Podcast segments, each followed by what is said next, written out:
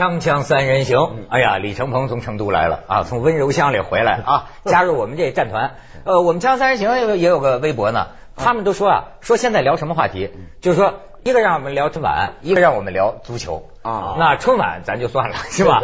这个就足球吧。对，足球最近的事儿。哎呦，我这个你也知道，我挺愿意聊春晚的。咱们私下有的不愿意我们聊吗？下 私下开会，私下开会。对对对，就是哎，我说这足球啊，我这个白痴啊，我最后看出来，我觉得真是挺不可思议的。说二月二十三号，中国足协还有个纪纪纪委呢，中国足协纪委处罚罚二十万，取消注册资格。然后青岛海力丰要上诉。嗯，青岛海力丰，然后说记者呀去调查，最后发现了他们叫什么呢？就当年的这个丑恶表演能到什么程度？我是没想到。说著名的吊射门。就是九月二号吧，二零零九年九月二号，青岛海力丰对四川智谷。说青岛海力丰的董事长杜允琪，这你可能都熟了。杜允琪赌球，那我不说不说。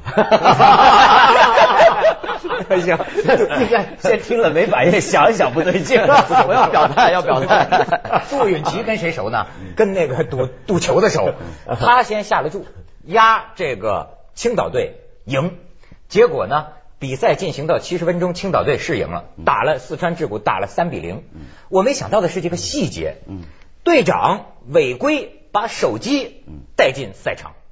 到七十分钟的时候，你知道吗？这还是现在进行时，这个杜允祺还在赌呢。突然又发现呢，还能赌大小球。嗯，大小球就是说什么进球总数如果发生变化了，对对对就叫大球。对如果不发生变化，叫小球。对所以呢，他说我再压压这个进这个压大球还会有变化，于是让这个助理教练。打这个手机给这个队长说再进一个，无论如何再进一个。然后这个那个时候已经剩下五分钟了，嗯剩下五分钟。然后这个队长歘就就就要进四川的球嘛，然后说四川也警觉了，退守后半场，那么怎么也进不去，进不去之后，最后这队长授意底下的几个队员实在不行啊，往自己门里踢。结果轮番冲自己门里轰炸，结果一个被自己的守门员扑出去，一个打偏了，愣没进去。最后这一赌倒输了，最后赛果还是三比零。我说能到这么传奇吗？是，其实自己自己守门员扑自己的，哥踢的不是足球，是传奇。这 太神了吧！这中国足球那个那当时那天我虽然不在场，但是我的同事在场。那天这个故事，这个新闻能够暴露出来，也是个传奇。它是一个很低级别的比赛，中甲比赛，没人看。你看那个有的视频，你能看出来，他就没有没有观众的。旁边还有，因为在四川大学里边比赛，旁边还有搞装修的工人在那砸什么广告牌啊，就弄那个木头啊、保利板什么的。一个记者对是吧？几个川籍记者在附近四川的茶馆多嘛，正打着牌的呀，打着麻将的，喝着茶的，只有一个记者闲极无聊，溜到那儿去了，看看觉得特别无聊，什么比赛呀？他觉得我来都来了，我一个人在这儿，我一个人受罪不行，我得把你都叫过来，就把那帮哥们儿全叫过来。啊，他们这帮哥们儿呈散兵状，陆陆续续赶过来，就看到吊车门。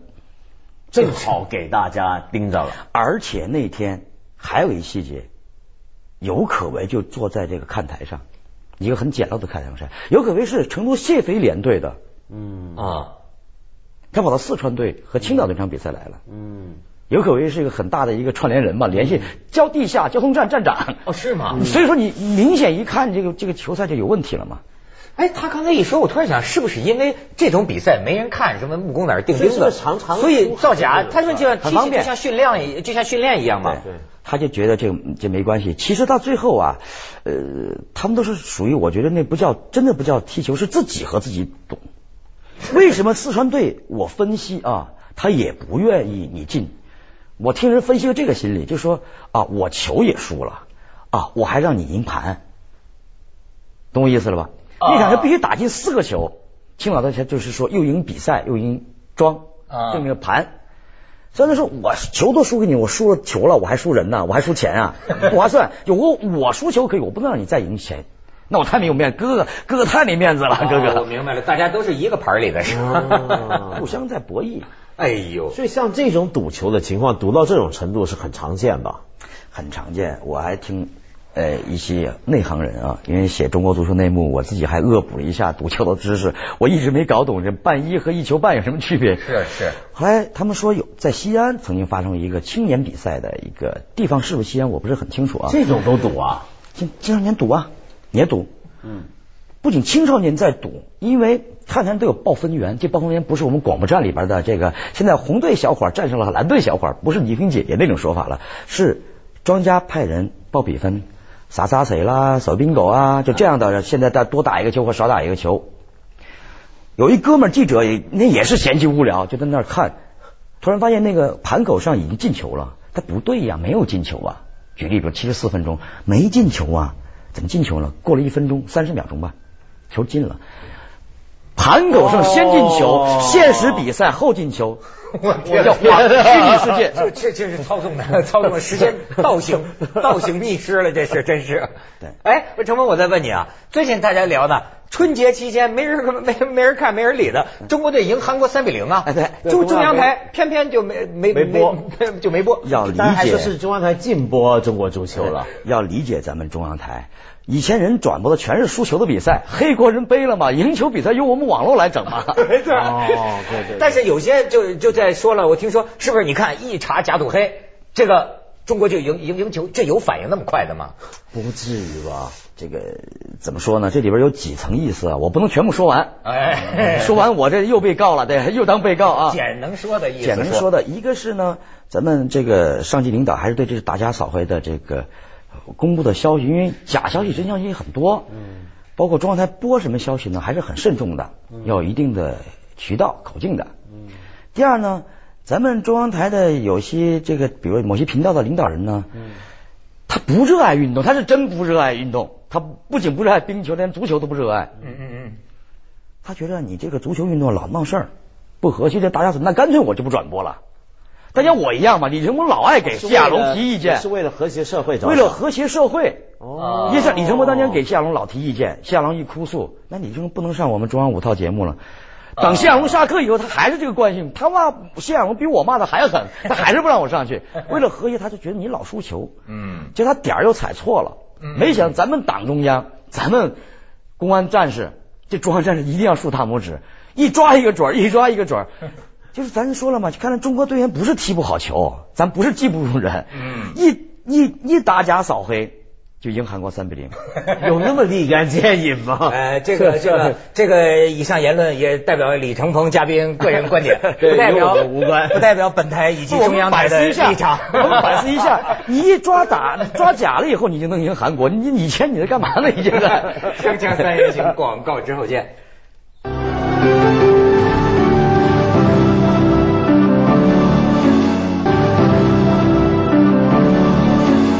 文道，你也球迷啊？有没有关注？我就我觉得他们的球迷聊聊俩比赛，最近一个是中国对日本，点球没罚进去，就就是说中国逼平日本，其实还有 还是应该说日本日本逼平中国逼平中国 还有一个就是中韩恐韩症治好了。对。我没我没看，我是事后才看。为什么呢？因为我我我本本来是一点希望都没有，我已经放弃了，我不看 我没看到。而嗯，而且我去年作为香港球迷已经爽过一阵了嘛，没错就去年香港赢过一回了嘛，啊韩国也治好一下恐韩症嘛，但这回香港踢得很糟。那一场我们就看得很很兴奋，在香港。但是后来这场中国队我早就不大看了，就去年开始已经算了。但我后来看那些段子好玩，嗯就不知道是真的还假的。说有人发给我说那天，呃，很多球迷其实都不抱希望，也跟我一样，也不想看。但是中国真赢韩国之后呢，就大家就很惊喜啊，就互相传报，纷纷要想办法找这个视频看嘛。结果呢，就是说清华大学里头校园里头有个学生拿着电话在说呢，给人在旁边听到记录下来发到网上。他说什么？他跟对方在说话，看了吗？中国赢了韩国三比零啊！然后对面，然后对面说没看啊啊，然后就是这个人单方面说话，他就说对，是男主，对方也是男主。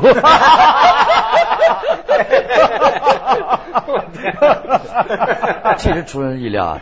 这中国赢太出人意料了赢韩国三比零，为什么呢对啊，而且那场那场球赛，我是那几场球赛我全都看了，他还还不真不是踢假球，知道吧？啊他确实干净利落脆就把对方给灭了。这说明中国队但是当然，从我的专业角度来讲，从场面上确实我们不是说对方我们一定要放你三个球，不可能的。那是第一是对方呢，他是在调整世界杯，为了半年以后的世界杯，日韩都在调整世界杯，因为世界杯对他们是最重要的，我们是把奥运会和全运会当成最重要的啊。嗯，世界杯之前全看人选人是窦文涛好，还是今天你的红红血球、哦白血球是的是这和你的状整个身体的状态是不在比赛状态。哦，他在我呢我们呢是要搏命，就类似那个加林森敢死队，找了什么一有有有有有判死刑的，有判无期的，一定要这次把这个摩天岭给拿下来我他我是为生存而战，我们。中华民族只有到了最危险的时刻，我们发出怒吼。对对对对对三比零，就这种竞技状态是不一样的。第二，对方呢也只上了三四个主力，但我们，但我们我们的郑智啊、李玮峰也、邵佳一也没有回来啊。嗯，呃，所以说不能说我的感觉是说，我们当然很希很希望中国队能赢球，天天赢韩国三比零，赢巴西六比零，嗯嗯对吧？但实际上我是觉得有一个问题，它就显示出有些特征，我不是很开心。怎么讲？嗯头一天那些球迷都开始大骂高波高洪波，你是个什么？你是个叉叉，对吧？解散中国足球队，对吧？中国队载誉归来，在这个首都机场近千名球迷迎接中国国家足球队。这头天晚上还骂了他们呢，第二天就万岁高洪波万岁，中国男足万岁。我觉得他没有标准，你说的标准是什么标准？就你要知道这比赛的重要程度。东亚四强赛是个东亚地区区域性比赛，嗯拿了冠军。五年前我们也拿了冠军，我们是八个人打十一个人逼平韩国，比这次三比零更悲壮啊更悲壮。嗯那我记得那次嗯打完那逼平完以后，主教练朱广沪他都没有去领奖，第一时间他就像一个那个演员一样，走到在漆黑的一球场聚光灯照在这儿，他一个人散步散到另外一个那个门柱那儿，那个门柱帮我们挡一个必进球，拥抱门柱。拥抱门柱和门这。我们拿过冠军的嘛，我们不是没有拿过冠军的吗。那这次呃中国对日本这个应该拥抱谁？拥抱胳膊，不是打打在胳膊上有了一点球吗？对，呃，我总体来讲，就说我我不是很喜欢这个终于制服了三十二年的恐韩史，因为两千零一年我们的标题全做的是中国什么男足一扫四十四年噩梦，四十四年没出过线，没打进过世界杯嘛，嗯然后我们就一直还是没有出现，总是说你一场比赛只能说明这场比赛的事儿，你下次再打韩国你试试，你再猜他个三比零，那我服你了。啊，对吧？我们也派全主力，他也派全主力。有时候东亚四强赛呢，当然我愿意认为我们中国队永远会战胜韩国队，那我高兴，我作为一个球迷，哎，有没有这种可能啊？因为我发现呢，就好比这个这个李敖不是讲过一句话，当然这个话不不足可法啊，他就个个人，比如说他说这个什么台湾人傻呀，香港人坏啊，那有人问他说大陆人呢，他就有一句话，他说大陆人呢不可测。说实在，有时候我也是觉得，会不会中国人这种东西啊，心理上还是什么，他只要一起了范儿，你偶尔他实际上蕴蓄的就是什么样的人间奇迹都能在中国创造出来。所以说嘛，鹏哥曾经写过一个一个一个一个评语嘛，以后中国足球队不归中国足协管。他归中国社会呃中国科学院不明生物研究中心管，你真不知道，这是等你大家不看好他的，他一定能创造奇迹。对呀、那你说他是这本事呢，在身上还是我们不在身上？确实还有一些不错的球员，不，当年的郝海东、高峰了，确实他在亚洲都是好的。范志毅现在包括你看郑智也是不错的，包括我们左后卫年轻的这个荣浩，他确实也是不错的。中国的足球的问题是他的体质问题，不是说这球员的，你们球迷去欢庆其实也没有问题，因为球迷的感情是质朴的。像我们看进球，我那天三比零，我也在那电视机前啊狂吼。但反过来，我们的评判界，我们评判体系是出了问题了。我们为凭什么说你赢了一场球你就你就一扫恐韩症呢？其实这次很高兴的，韩国人减压了，他终于把三十二年包袱扔了。没错没错，以前韩国人难受，就你也不用每战必胜了，是吧？对。他老这不怕贼偷，怕贼惦记。你老说我恐韩，嗯韩国人现在没有包袱了，我下次就和你干了，嗯，是这样的。温道怎么看？而且我觉得，而且我们的对手肯定不是只有韩国嘛，没错你出现，我们不出现不是因为韩国人在那儿才不出现的，我们甚至连马来西亚都打不过才不出现的嘛，还有越南，太悲惨了对吧？我们这太又发明多少？我们啊我们的少年队都输大，比如输个缅甸队，对啊，你没听过这事儿吗？哎呦我这国耻啊，这是一个。可是我我我想说的是什么？就是你不能够寄望那种中国人士的奇迹观念。对，这种观念，我觉得有时害了中国人。中国人老是告诉自己说，其实我们什么都干得出来。我们你你别给我们一个机会，不晓得什么时候，妈我什么奇迹就弄得出来。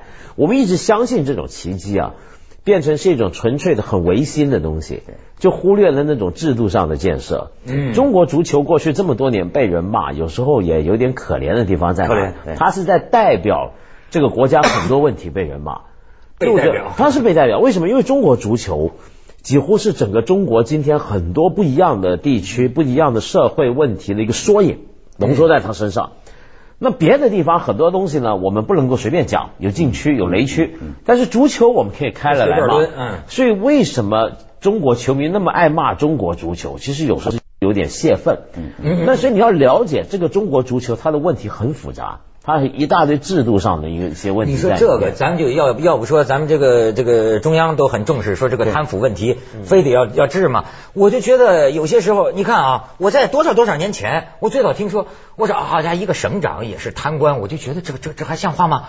但现在你这个足协的一把手、二把手都都折进去了，我会去，你知道吗？我我没什么感觉。从某种角度来讲，足坛的这次，我觉得中央领导、咱们公关部特别伟大。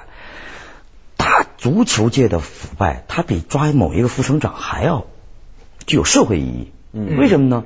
因为他是各种，刚才文道说了，你看前两天山东鲁能国有企业，嗯上百亿资产大企业，嗯先后两任老总被带走了，嗯说明什么？这我们总是从人品来讲，因为抓一个贪官他是人品问题，抓一个南勇是人品问题，他道德不好。嗯为什么你国有企业的老总先后两任你都人品不好吗？他这个体制问题。嗯，你我我们三个人去，我们也是，比如说斗 没错斗一民，对对对对吧？斗勇哎，斗勇，哎，是这样的。这个接下广告，锵锵三人行，广告之后见。